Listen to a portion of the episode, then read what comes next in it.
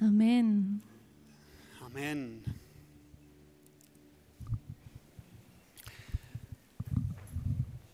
Ich freue mich wahnsinnig über den vollen Saal heute Morgen. Wie der Eti mir schon verraten hat, ich habe gebeten, dass heute schlechtes Wetter ist, so dass ein bisschen viele Leute kommen. ist auch schön. Für mich ist das so ein, so ein Zeichen von Einheit, dass wir als verschiedene Gemeinden von dem Frutigtal zusammenkommen, dürfen Gott anbeten, seinen Namen dürfen gross machen und ihn einfach in unserer Mitte dürfen feiern. Für die, die mich nicht kennen, möchte ich mich ganz kurz mit ein paar wenigen Worten vorstellen. Ich bin, ich bin der Dani Zink, ich bin Pastor in Pfimi Frutigen seit einem Jahr ähm, darf dort der Fimi Frutigen dienen und, und einfach, einfach die Liebe Gottes den Menschen weitergeben. Für mich ein riesen Vorrecht.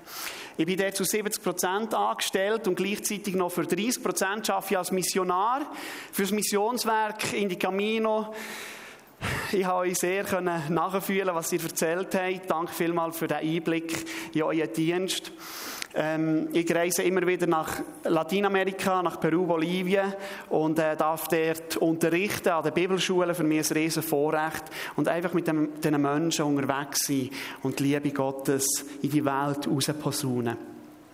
Ich möchte auf äh, Schriftsprache wechseln. Vielleicht haben wir Gäste unter uns. Wenn du Gast bist hier, Sei ganz herzlich willkommen. So schön, dass du an diesem Sonntagmorgen einen Gottesdienst aufsuchst und Teil dieser Family bist, dieses Leibes Gottes und wir möchten dich wirklich herzlich begrüßen.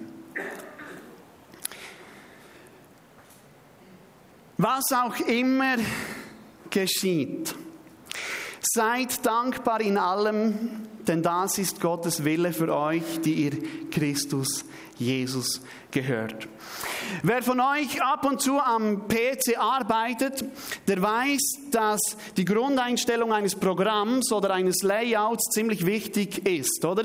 Wenn ich ein Dokument verfassen will, dann äh, mache ich mich noch kurz Gedanken, äh, ja, wie das Dokument etwa aussehen soll, ob es Hochformat sein soll oder Querformat, die Seitenränder musst du einstellen, Schriftart auswählen, Schriftgröße, Zeilenabstand und so weiter.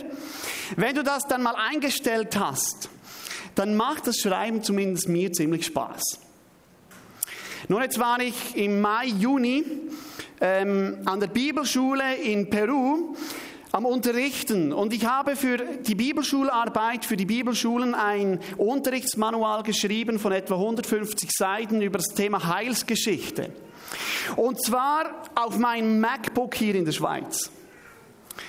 Und ich habe alles schön gelayoutet, oder Texte waren schön, die Bilder waren schön geordnet, äh, die Tabellen und Grafiken, das war alles schön eingebettet.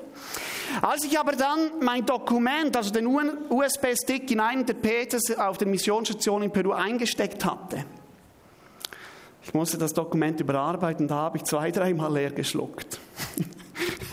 Das ganze Dokument, das reinste Chaos. Text irgendwie, Grafiken irgendwo, die Diagramme nirgendwo.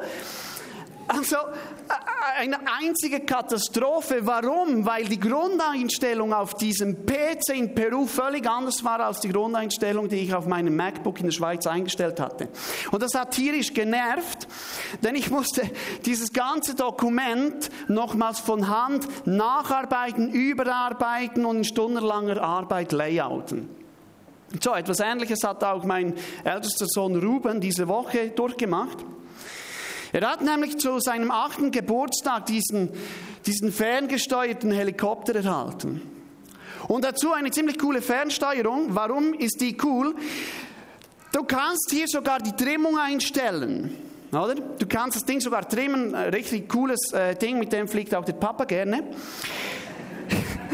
Das Problem dabei war, beim ersten Flug, da hat sich dieses Ding immer so ganz schnell im Kreis gedreht, nach rechts so schwer, schwer, schwer und ist immer abgestürzt. Ruben hat sich ziemlich aufgeregt, weil es war ihm einfach unmöglich, ähm, da, da, diesen Hubschrauber in der Luft zu behalten. Das war nicht eine schöne Sache. Und wir mussten dann die Grundeinstellung des Seitenruders etwas einstellen, oder? Wir haben da rumgeschraubt, bis der Helikopter eine stabile Fluglage hatte. Nachdem dann diese Grundeinstellung auch eingestellt war, ja, jetzt müssen wir die Köpfe einziehen, weil jetzt schwirrt er da durch unsere Wohnung rum, tätscht mal in etwas rein, aber das ist nicht so schlimm, aber es macht ihm sichtlich Freunde. Warum? Weil die Grundeinstellung des Trimmruders jetzt eingestellt ist. Jetzt spürt es etwas. Grundeinstellung, das ist etwas ganz Wichtiges im Leben. Und zwar natürlich nicht nur beim Layout, nicht nur auf dem PC, nicht nur beim Hubschrauber, sondern auch bei uns Menschen. Ich möchte heute Morgen über eine Grundeinstellung sprechen. Eine Grundeinstellung, die gemäß dem Willen Gottes, wie wir es in diesem Text lesen, ein, ein, eine Kerneigenschaft der Kinder Gottes sein sollte. Das ist die Dankbarkeit. Nun, wir Christen, ich glaube, wir, wir sind für vieles bekannt. Ich glaube, die Dankbarkeit, die gehört nicht dazu. ähm, ich glaube, dass auch bei uns Christen die Dankbarkeit nicht von Geburt an vorprogrammiert ist. Leider. Auch wir neigen wie die meisten da um unseren Globus herum, uns viel aufzuregen, rumzunörgen, ähm, die Dinge schwarz zu malen, negativ zu sehen und mit vielem nicht zufrieden zu sein. Jetzt wird aber Paulus in, in diesem Text aus 1 Thessalonicher 8, 5, 18 um ein völlig anderes Bild, um einen anderen Blick auf das Leben. Paulus, der weiß um die Kraft der Dankbarkeit und er fordert uns richtig dazu auf, die Grundeinstellung unseres Lebens auf Dankbarkeit zu trimmen. Was mich etwas stutzig gemacht hat bei, bei diesem Text, ähm, dich vielleicht auch, wenn du das so liest, ist dieser Imperativ. Also die Befehlsform von Paulus, oder? Seid dankbar in allem, was geschieht. Seid dankbar, Klammer, Ausrufezeichen. Jetzt hat bei mir das etwas ausgelöst. Ich habe mich nämlich gefragt, ob ich Dankbarkeit jetzt einfach heute Morgen verordnen kann. Also so vorne, ja, sag mal dankbar, oder? Dann gehst du nach Hause. Und, also im Sinn von, Jetzt, jetzt, jetzt hockst schon wieder einfach nur rum und bist einfach undankbar. Hey, nochmal, jetzt sei mal ein bisschen dankbar. Die Bibel fordert es, oder? Du hast Trübsal blasen, bist wieder am Ummeckern über alles, am, am, am Umnörgeln. Sei dankbar. Genau dies hat etwas in meinem Herzen ausgelöst. Weil genau diese Aufforderung kann schon so, so ein komisches Gefühl in der Magengrube hervorrufen. Und sind wir mal ehrlich, es gibt Situationen in unserem Leben, Lebensumstände, da könntest du mich geradezu auffordern, aus eigener Körperkraft zum Mond zu fliegen. Es ist genauso unmöglich, wie über gewisse Lebensumstände Dankbarkeit zu empfinden. Und ich glaube wohl, dass Paulus sehr wohl wusste, dass man Dankbarkeit nicht auf Knopfdruck machen und, und haben kann. Und trotzdem muss doch etwas dran sein an dieser Aussage von Paulus. Und ich glaube, er hatte genug Menschenkenntnisse, ähm, dass, dass, dass er, ja, er hatte auch genug, genügend Erlebnisse gemacht, die eigentlich seine eigene Dankbarkeit und Freude buchstäblich hätten ersticken können. Wir, wir kennen ja etwas das Leben von Paulus. Er wurde viel verfolgt, seine Pläne gingen nicht auf, er, er, er wurde ins Gefängnis geworfen, ausgelacht, er wurde gesteinigt, hat viel Schlimmes durchgemacht, am Ende wurde er sogar geköpft. Und trotzdem sagt er dir und mir, sei dankbar, sei dankbar. Ich glaube, dass Paulus wusste, dass es unmöglich ist, für jede Situation dankbar zu sein.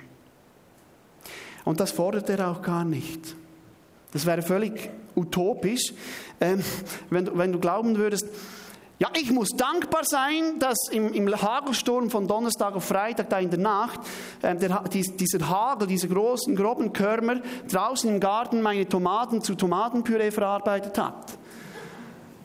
Ich muss dankbar sein für, nein, nein, das macht weh, das nervt doch, ist, ist einfach zu mühsam, oder? Ich habe mir so fest Mühe gegeben. Ich muss dankbar sein, dass ich im Stau stecke vor dem Gotthard. Ich möchte doch eigentlich in die Ferien. Nein, das regt auf, musst du nicht. Ich muss dankbar sein, dass ich meinen Job verloren habe. Ich muss irgendwie Dankbarkeit empfinden, dass meine Frau eine Fehlgeburt hatte. Oder ich selber als Frau. Stell dir mal vor. Ich muss dankbar sein, dass ich oh, verliebt bin. Oh, ja, das ist Mädchen. Wow! Aber sie liebt mich einfach nicht. Nein, wer einen solchen Dankbarkeitsanspruch hat, der, der würde die Bibel völlig falsch verstehen. Und auch diese Aussage von Paulus. Gott fordert uns in seinem Wort immer wieder dazu auf, das spüren wir vor allem in den Psalmen, ehrlich zu sein vor ihm, auszusprechen, was uns nicht gefällt, wo wir Mühe haben damit, unsere Gefühle vor ihm auszuschütten den Schmerz, die Klage, das Unverständnis einfach auszusprechen. Weißt du was? Ich glaube, dass das, was wir ganz viel machen, aber Gott am wenigsten will, ist, dass du eine fromme Show abziehst. Dass du eine fromme Show vor ihm abziehst. Das möchte er nicht. Ich glaube, es geht Paulus und auch Gott ganz fest um eine Grundeinstellung, um eine innere Haltung, wie wir dem Leben begegnen und wie wir mit gewissen Situationen umgehen so dass wir nicht für jede Situation dankbar sein müssen, aber in jeder Lebenslage eine dankbare Haltung beibehalten dürfen. So, ich möchte heute Morgen dieses Thema Dankbarkeit nicht theologisch abhandeln, würde niemandem etwas bringen, ich möchte das auch nicht theoretisch angehen, sondern ich möchte mit euch ganz praktisch anschauen, was uns denn zu einer positiven, dankbaren Lebenshaltung verhelfen kann, was eine positive dankbare Lebenshaltung fördern kann und was sie auch hindern kann. Und wenn es schon praktisch sein soll, dann brauche ich jetzt eben auch eure Hilfe. Und zwar möchte ich bitten, dass jetzt ganz spontan drei Personen von euch zu mir auf die Bühne kommen. Ich habe hier drei Stühle vorbereitet. Keine Angst, ihr müsst nichts tun. Es wird jetzt gerade ein Fräulein reinspazieren mit einem Kaffee und mit einem Gipfeli. Ihr dürft einfach nach vorne kommen. Drei Personen. Bitte, drei Freiwillige. Es gibt kein Interview. Ja, voilà. Merci. Eine Person, eine zweite. Drei, super. Vielen Dank. Ihr dürft gerne Platz nehmen. Ihr müsst kein Interview geben, keine Fragen beantworten. Ähm, nicht einmal ein Zeugnis erzählen, aber was ihr müsst, ist einfach die ganze Predigt hier vorne sitzen. Einfach, einfach hier sein, das Kaffeegipfel kommt gleich. Mutige drei, gell? Also, ich möchte euren Mut, jetzt kommt dann, kommt dann äh, der Teeservice. ich möchte euren Mut natürlich auch belohnen. Ich habe nämlich jeden von euch hier ein Geschenk mitgebracht, das ich euch jetzt gerne über, überreichen möchte. Und ihr dürft das Geschenk natürlich auch gleich auspacken. Aber warte, warte, warte, bevor ihr es auspackt, eine Regel. Ihr dürft in die Tüte reinschauen, aber da dürft das Geschenk niemandem zeigen, auch nicht darüber sprechen, einfach nur reinschauen, mehr nicht. Also, ja, gib ihm.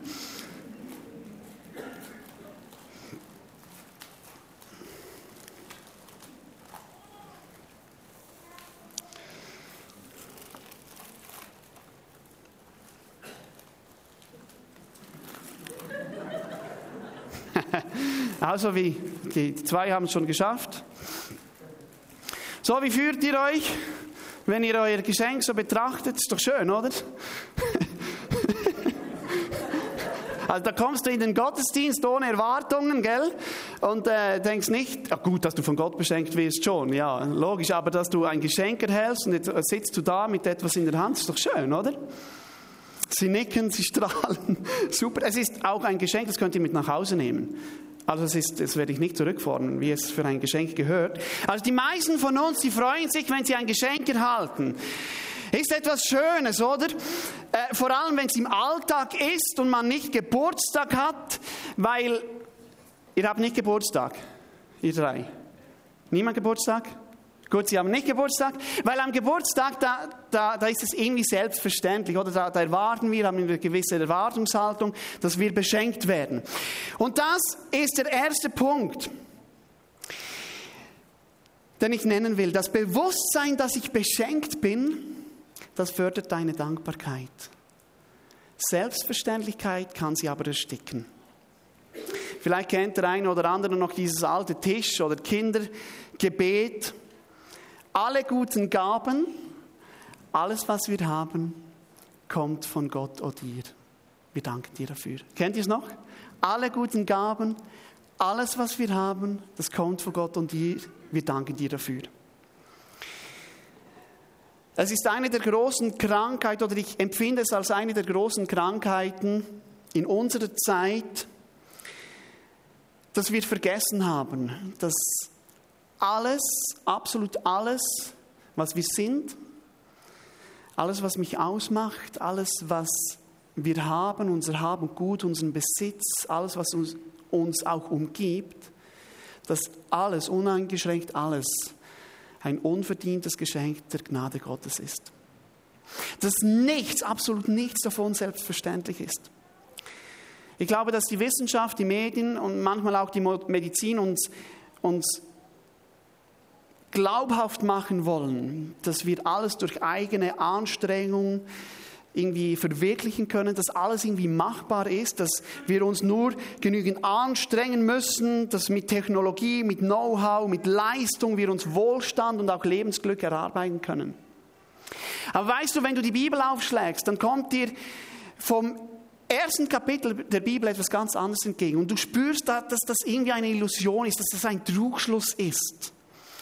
Gott, er ist der Ursprung, er ist der Erhalter und er ist das Ziel von allem. Alles, was du bist, alles, was du hast, alles, was du, dich umgibt, hat in gewisser Weise Geschenkcharakter. Es ist uns von Gott gegeben, es ist uns zur Verfügung gestellt. Wir dürfen es verwalten. Gott hat das Sichtbare, das Unsichtbare, uns Menschen, er hat uns geschaffen uns als Haushalter über seine Schöpfung gestellt und wir dürfen alle diese Reichtümer freudig, mit Freuden und Dankbarkeit verwalten. Ich liebe Psalm 8, denn da wird das wunderschön zusammengefasst. Der Psalmist schreibt da, wenn ich den Himmel betrachte, das Werk deiner Hände sehe, den Mond, die Sterne, die du an deinen Platz gestellt hast. Ja, wie klein und unbedeutend ist da der Mensch. Und doch, du denkst an ihn, du sorgst dich um ihn und für ihn. Denn du hast ihn weniger geringer als Gott gemacht und ihn mit Ehre und Herrlichkeit gekrönt. Du hast ihn über alles gesetzt, was du erschaffen hast, ihm Vollmacht über alles gegeben, Schafe, Rinder, wilde Tiere, Vögel im Himmel, die Fische im Meer und alles, was in den Meeren schwimmt. Und innerhalb dieser Schöpfung sind und bleiben wir vom ersten bis zum letzten Atemzug von Gott abhängig.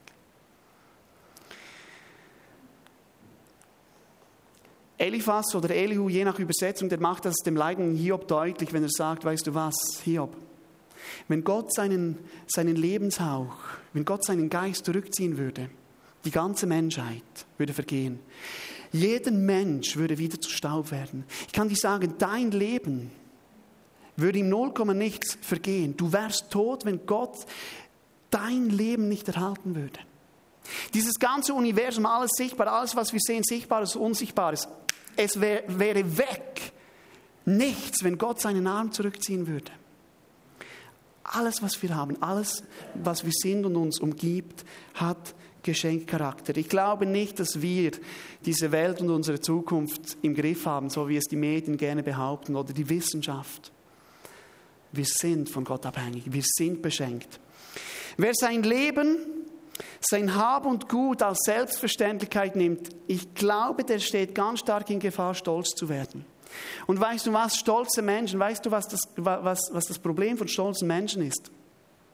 Sie schreiben sich alles selber zu. Ein stolzer Mensch weiß sich nicht als Beschenkter. Wenn du aber dein, dein Haus, deinen Garten, deine Arbeit, die du verrichten darfst, die Spaghetti auf dem Teller, die Musik, die Geborgenheit in der Familie, die Freude, die du verspüren darfst, die, die, das Wasser im Bach, die Blume am Wegrand, die Freunde, Freunde die e den Ehepartner und so weiter. Wenn du das alles als unverdientes Geschenk der Gnade Gottes wahrnehmen und annehmen darfst, ich kann dir sagen, da wirst du im Überfluss, wie auch mit ziemlich eng geschnalltem Gürtel, Dankbarkeit verspüren. Weißt du warum? Weil du dich in allem beschenkt weißt. Weil es nicht selbstverständlich ist. Salomo drückt dies im Prediger Kapitel 5, 18 folgendermaßen aus. Auch wenn Gott einen Mensch, einem Menschen Reichtum und viele Güter gegeben hat und der Mensch dies aus der Hand Gottes annehmen und sich daran freuen kann, ist es ein Geschenk Gottes. Das, was Gott gibt, das, was wir erhalten und dass wir uns daran freuen, es ist gleichermaßen ein Geschenk Gottes. Weißt du was? Ein solcher Mensch möchte ich sein. Ich möchte ein Mensch sein, der sich freut an dem, was er von Gott geschenkt bekam. Und solchen Menschen möchte ich auch gerne mehr begegnen. Weil mit dankbaren Menschen zusammen zu sein, das ist brutal angenehm. Hast du die Erfahrung auch schon gemacht? Von denen geht so etwas Wunderbares aus, so etwas Mutmachendes, so etwas Fröhliches, so etwas, die, die strahlen so viel Zufriedenheit aus. Bist du solchen Menschen auch schon begegnet? Das Bewusstsein, dass ich beschenkt bin, fördert meine Dankbarkeit, aber die Selbstverständlichkeit kann sie ersticken. So, seid ihr wieder an der Reihe. Jetzt dürft ihr nämlich euer Geschenk auspacken, also zeigen, was ihr erhalten habt, so dass wir das auch sehen. Mal schauen. Schön hochhalten, dass das bis die hinterste Reihe wir das sehen. 50er Note, 20er Note und ein Kaugummipack. Was geschieht wohl nun? Ich habe gesagt, ich frage nicht. Während jeder auf sein eigenes Geschenk geschaut hat, haben alle gestrahlt und genickt. Ja, ja, super, Gelke, mega schön. Ein etwas komisches Gefühl in der Magengrube macht sich wahrscheinlich beim einen oder anderen jetzt breit, wenn er auf sein Geschenk schaut und einen Seitenblick wagt, oder? Ich, ich, möchte euch kurz erzählen, wir waren gerade in Kroatien in den Ferien als Familie und die Kinder, die durften sich ein Glasse kaufen. Ähm, also ein Gorne Guetzli mit einer Glassekuhl, die konnten sich die, die Sorte selber auswählen und sie haben sich tierisch gefreut, wow, wieder mal ein Glas schlecken. Und, und sie haben ihre Glasse erhalten und alle eifrig am Glassestängel geschleckt, am, am Korne, bis meine beiden Jungs gesehen haben, dass, dass die Anna, also unsere jüngste Tochter, zwar auch vom, vom Glasseverkäufer eine Kugel erhalten hat, aber aus Versehen zwei Gornegutzli. Also stecken quasi zwei Gornegutzli ineinander. Was war das Resultat? Ein Gemecker, ein Gemotz, Unzufriedenheit, das, das, das Gefühl, schlechter dazustehen, irgendwie schlecht behandelt zu werden und so, so weiter. Während jeder an seinem eigenen Glas geschleckt hat, konnte sich darauf freuen, aber nachdem meine beiden Jungs das freudige Missgeschick für Anna betrachtet haben, war die Stimmung einfach mies, schlecht. Also quasi der Seitenblick zur Anna hat meinen Jungs buchstäblich die Freude und die Dankbarkeit zerdorben und, und, und erstickt. Und das führt mich jetzt zum zweiten Punkt, ihr Lieben. Genügsamkeit.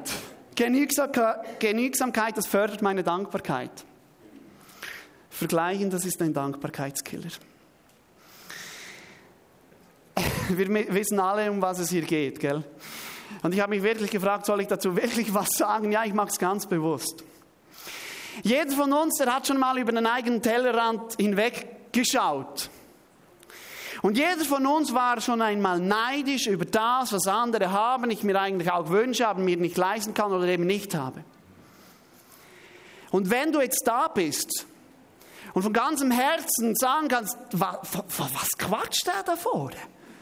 Habe ich noch nie erlebt dann möchte ich von Herzen beten, komm nach der Predigt auf mich zu. Ich möchte wahnsinnig gerne bei dir in die Seelsorge gehen. Ich möchte gerne ein Gespräch mit dir haben. Du würdest mich gut und halte mir ruhig die Hände auf. Ich möchte von deinem Segen. Also, komm auf mich zu, wenn du das noch nie erlebt hast. Schau, wir neigen alle dazu, auf das zu schauen, was wir nicht haben, als auf das zu schauen, was da ist. Wir neigen alle dazu, auf das zu schielen, was die andere, anderen mehr haben als sich selber, als uns an diesem Überfluss zu freuen, den wir doch selber bereits haben. Ganz viel Undankbarkeit entsteht, indem wir vergleichen. Dankbarkeit, das ist also ganz stark eine Perspektive oder eine Frage der Perspektive, so rum. Und natürlich wird es immer Menschen um uns herum geben, die haben mehr als wir. Da können wir noch so rumpolitisieren, daran wird sich nichts ändern.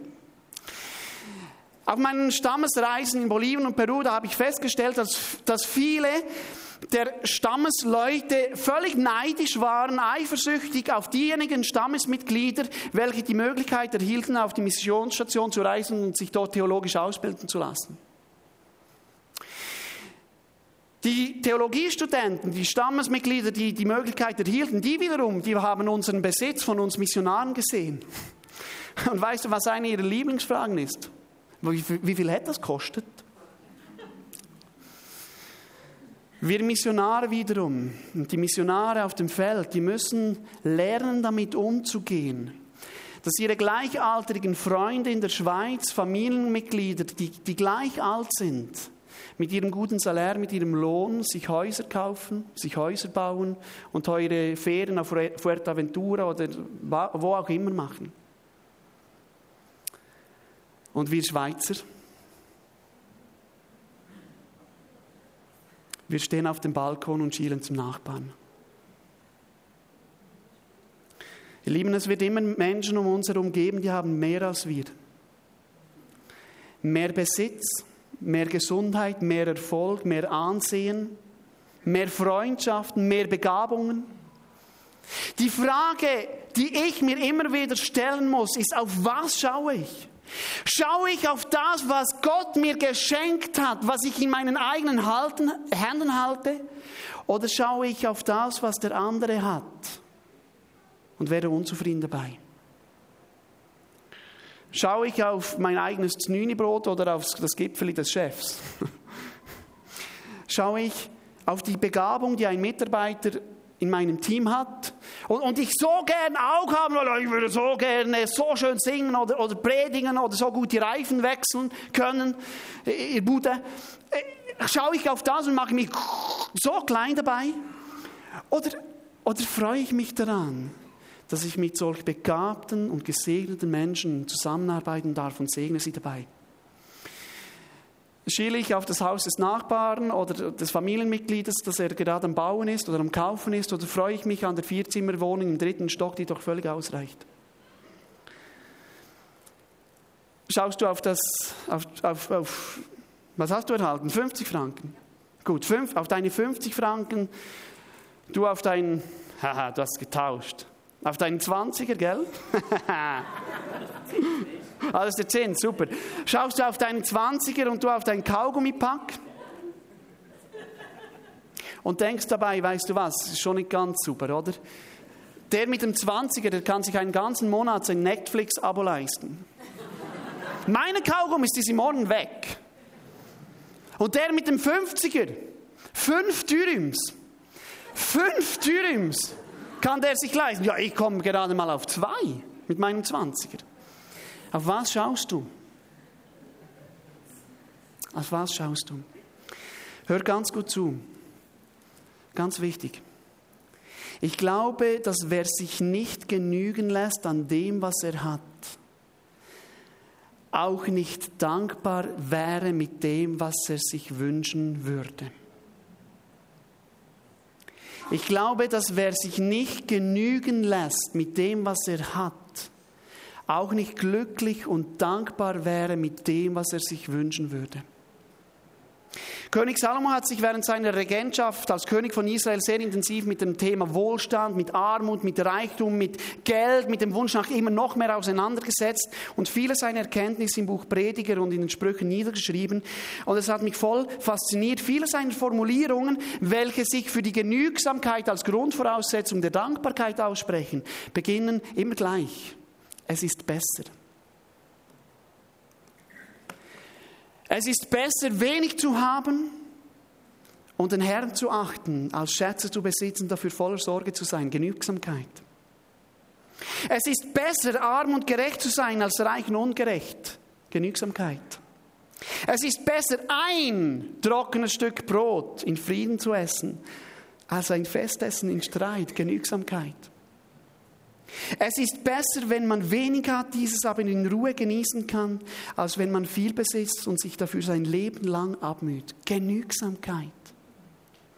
Zusammenfassend schreibt dann Salomo in den Kapiteln 5 und 6 des Predigerbuches, ich habe da zwei Verse so zusammengezogen, wer am Besitz hängt, wird davon nie genug kriegen. Und wer den Wohlstand liebt, wird immer von der Gier nach mehr getrieben werden. Dies ist alles sowas von sinnlos. Es ist deshalb besser, du bist mit dem zufrieden, was du hast, als wenn du immer nach noch mehr Dingen verlangst. Ich möchte an dieser Stelle eine ganz kurze, wichtige Klammer zum Thema Gier und dem Verlangen nach immer noch mehr auftun. Ihr Lieben, Hab und Gut, Besitz sättigen deine und meine Seele nicht. Besitz wirst du nie genug haben. Deine Seele wird niemals satt werden an dem, was du dir kaufst und an dem, was du dir leistest. Sie wird immer mehr verlangen. Im Hebräischen wird, wird das Wort Nefesh für unsere Seele gebraucht. Nefesh, das kannst du mit Schlund übersetzen oder mit einem schwarzen Loch, so wie wir es aus dem Weltall kennen, oder so diese schwarze Materie, die alles so in sich aufsaugt und wir wissen nicht, wo das ganze Zeugs hingeht. Schwarzes Loch. Deine Nefesh, deine Seele ist solch ein schwarzes Loch. Du kannst da reinfüllen, was und wie viel du willst. Sie wird niemals satt werden. Die Leere wird niemals abnehmen. Unsere Nefesh wird immer mehr verlangen. Vielleicht kennst du das, du kaufst dir ein neues iPad oder ein iPhone oder was, was der Geier, irgendwas. Und du freust dich daran, aber nach einer Woche merkst du schon, ja, ja, was mal, jetzt habe ich mir was Cooles gekauft, aber irgendwie in meiner Magergrube spüre ich, meine Freude hat nicht zugenommen. Deine Nefesh wird alles verschlingen. Deine Lehre in dir wird nicht abnehmen durch Dinge, die von dieser Welt kommen. Aber unsere Seele, meine und deine Nefesh, die lassen sich zum Überfließen aus und auffüllen durch den, der die Fülle in Person ist, Jesus Christus. Jesus Christus ist der Einzige, der deine Seele, deinen Hunger, deinen Durst stillen kann und deine Seele auszufüllen vermag. Denn in Christus lebt die ganze Fülle Gottes und in ihr und ihr seid durch eure Einheit mit Christus damit erfüllt. Die Fülle Gottes oder die Gesamtheit, die etwas auszufüllen verlangt, ist allein in Christus Jesus. Und er ist allein der, der deine Seele, deinen Hunger, deine Gier, dein Verlangen nach immer noch mehr stopfen und deine Seele auszufüllen vermag. Nur er allein, alles andere wird dich nicht satt machen. Ich kann nicht sagen, wenn du in dir, wie, wie ich in mir, diesen Wunsch verspürst, ein dankbarer Mensch zu sein, der es nicht mehr nötig hat, immer nach links und nach rechts zu schauen, was die anderen noch mehr haben als ich, dann brauchst du Jesus. Dann brauchst du dieser Jesus, die Fülle Gottes, die deine Seele ausfüllt, zum Übersprudeln bringt. Dann brauchen wir Jesus.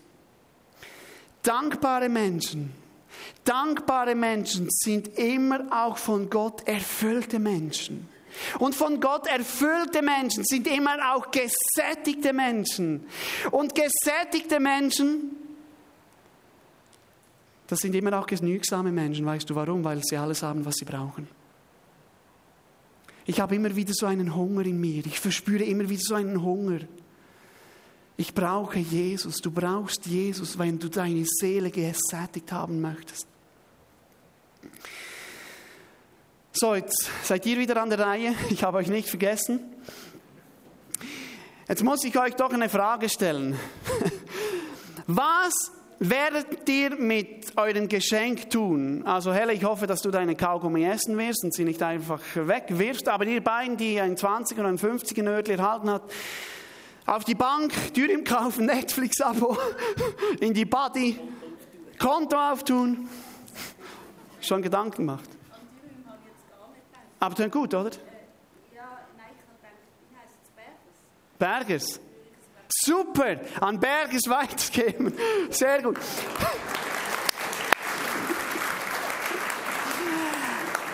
Auf was ich eigentlich heraus möchte, ist, ich hoffe, dass ihr, wenn ihr euren Kaugummi isst, oder euer, euer Geld ausgebt, dass ihr zumindest ganz kurz daran denkt, von wem ihr es erhalten habt. Weil das geht nicht unter Spesen. Das ist ein ziemlich teures Predigtbeispiel. Gut, lassen wir das.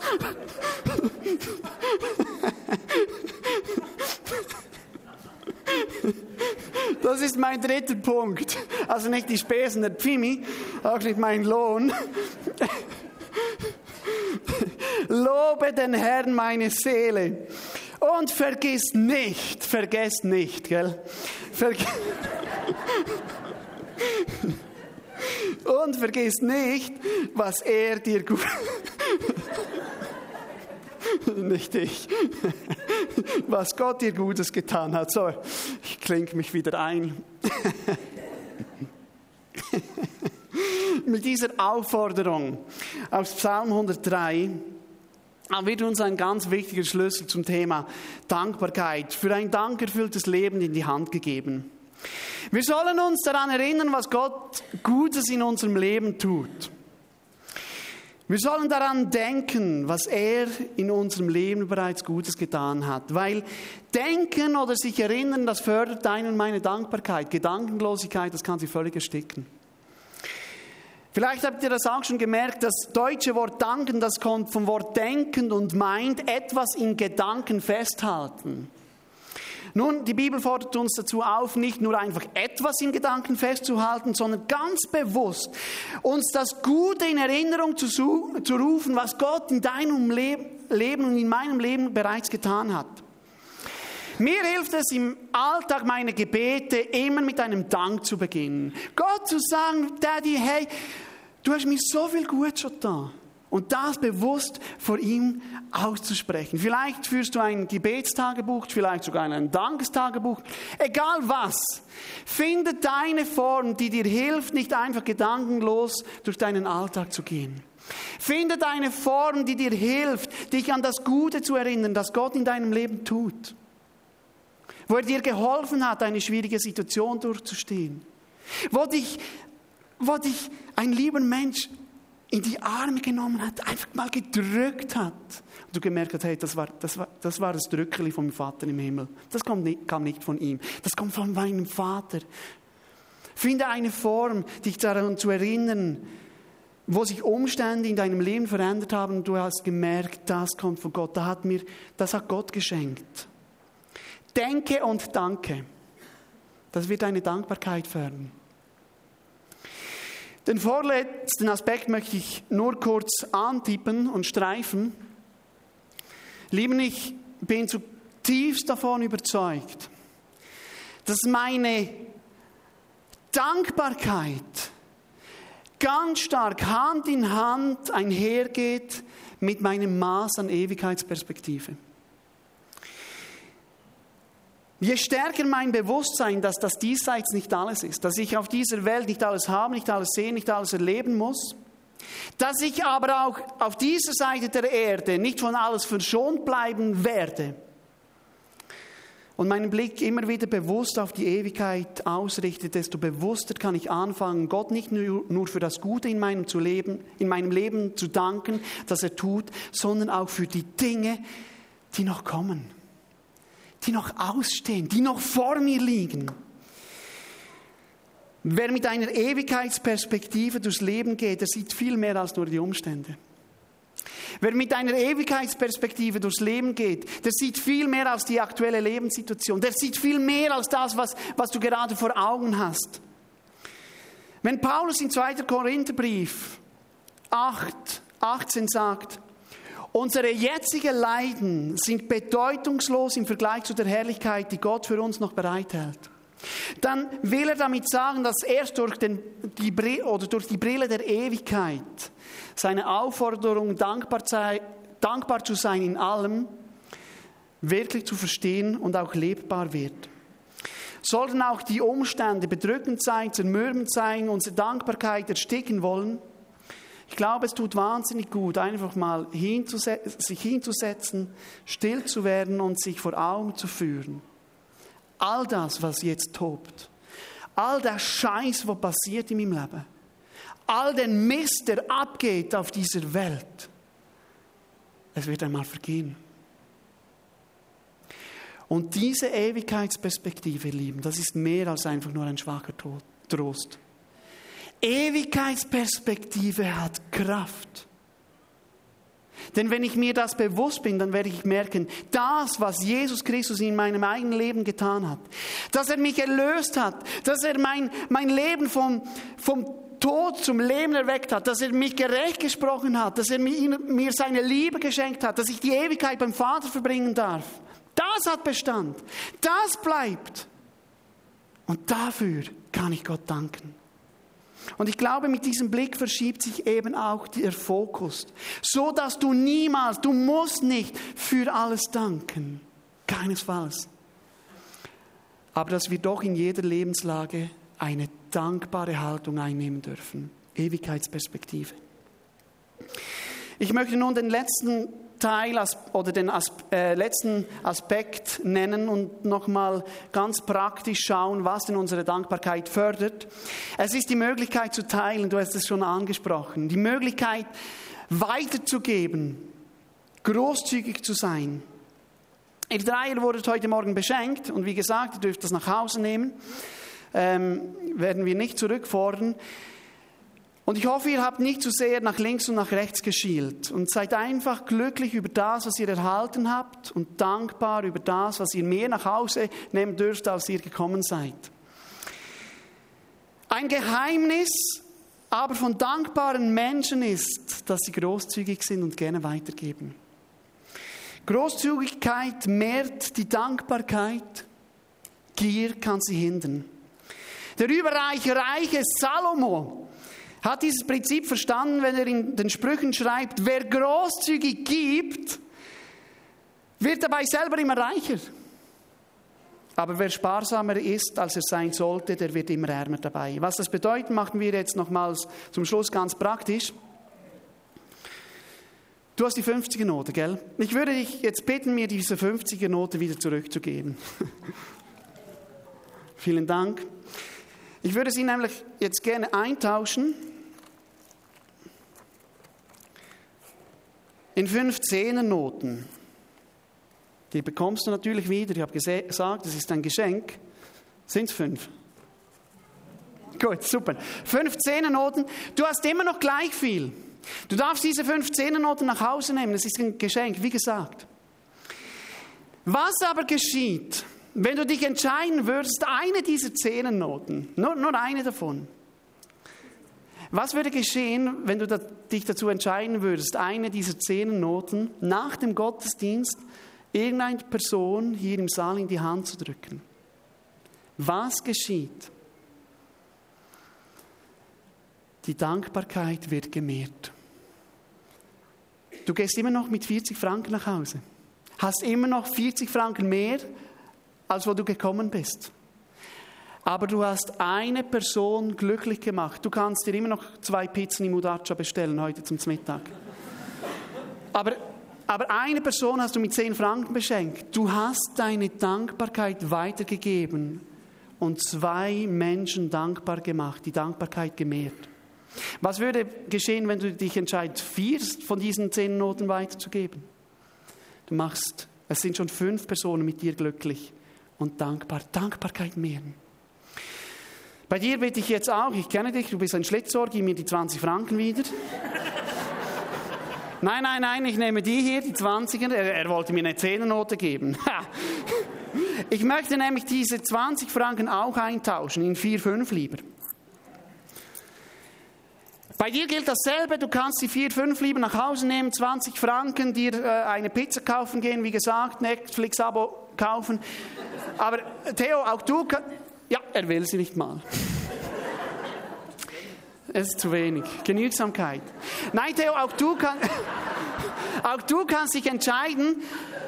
einen fünf lieber weiterzugeben, deine Dankbarkeit zu mehren mit dem, was du hast und eine Person glücklich zu machen. Helle, was machen wir mit dem Kaugummi? Kaugummi kauen und weitergeben, das wär's jetzt. Ja, genau.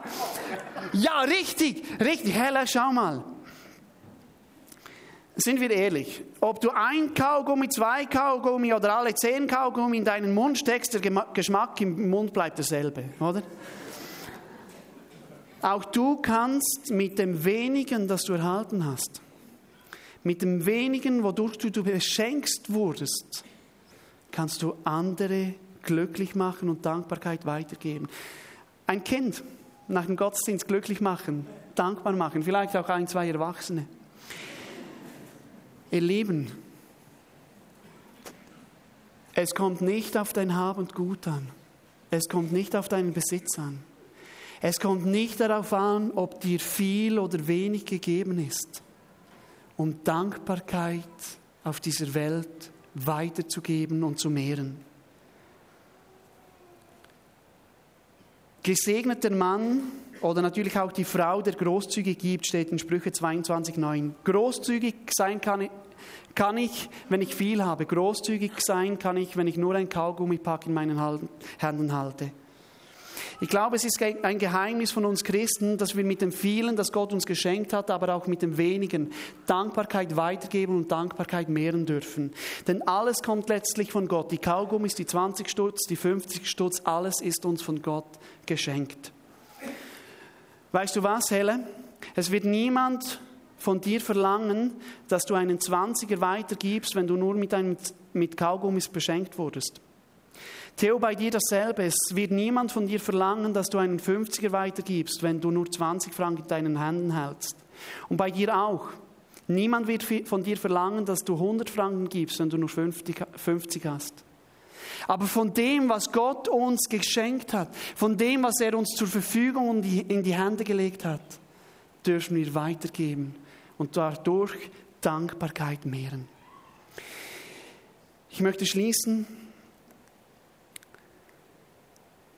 Was auch immer geschieht, seid dankbar in allem, denn das ist Gottes Wille für euch, die Christus Jesus gehört. Die Grundeinstellung für ein Layout auf dem PC, die lässt sich mit wenigen Klicks umstellen. Die Grundeinstellung bei der Fernsteuerung, das braucht vielleicht zwei, drei Minuten, dann hast du sie auch umgestellt. Die Grundeinstellung der Dankbarkeit in deinem Leben, das braucht etwas mehr Zeit. Und wir brauchen auch Gottes Hilfe dafür, dass er unser Denken erneuert, umwandelt, wie wir es in Römer 12,2 lesen. Indem wir uns ganz bewusst immer wieder vor Augen führen lassen, dass wir Beschenkte sind. Indem wir uns von Gott füllen lassen und dadurch genügsam werden, indem wir das Gute, das wir erleben, immer wieder in Gedanken festhalten, Gott dafür danken, indem wir alles, was geschieht, durch die Brille der Ewigkeit wahrnehmen und indem wir dankbar weitergeben von dem, was uns in die Hände gelegt wurde. Ich möchte beten. Vater, du bist ein Vater, ein Gott, der ihm Überfluss gibt. Ein Vater, der seinen Kindern mehr gibt, als sie brauchen. Und du bist der, der meinen Hunger, meine Gier, mein Verlangen, meine Seele, meinen Nefesh, mein schwarzes Loch ausfüllen will. Ich bete für jeden, der heute Morgen da ist und diese Predigt vielleicht in einem Podcast noch hört, dass du ihm klar machst, dass er dich braucht dass er deinen Sohn braucht, Jesus Christus, der die Fülle in Person ist, der deine und meine Nefesh ausfüllt. Mehre unsere Dankbarkeit und lehre uns mit dem vielen und mit dem wenigen, das du uns gegeben hast, andere zu beschenken und Dankbarkeit weiterzugeben. Amen.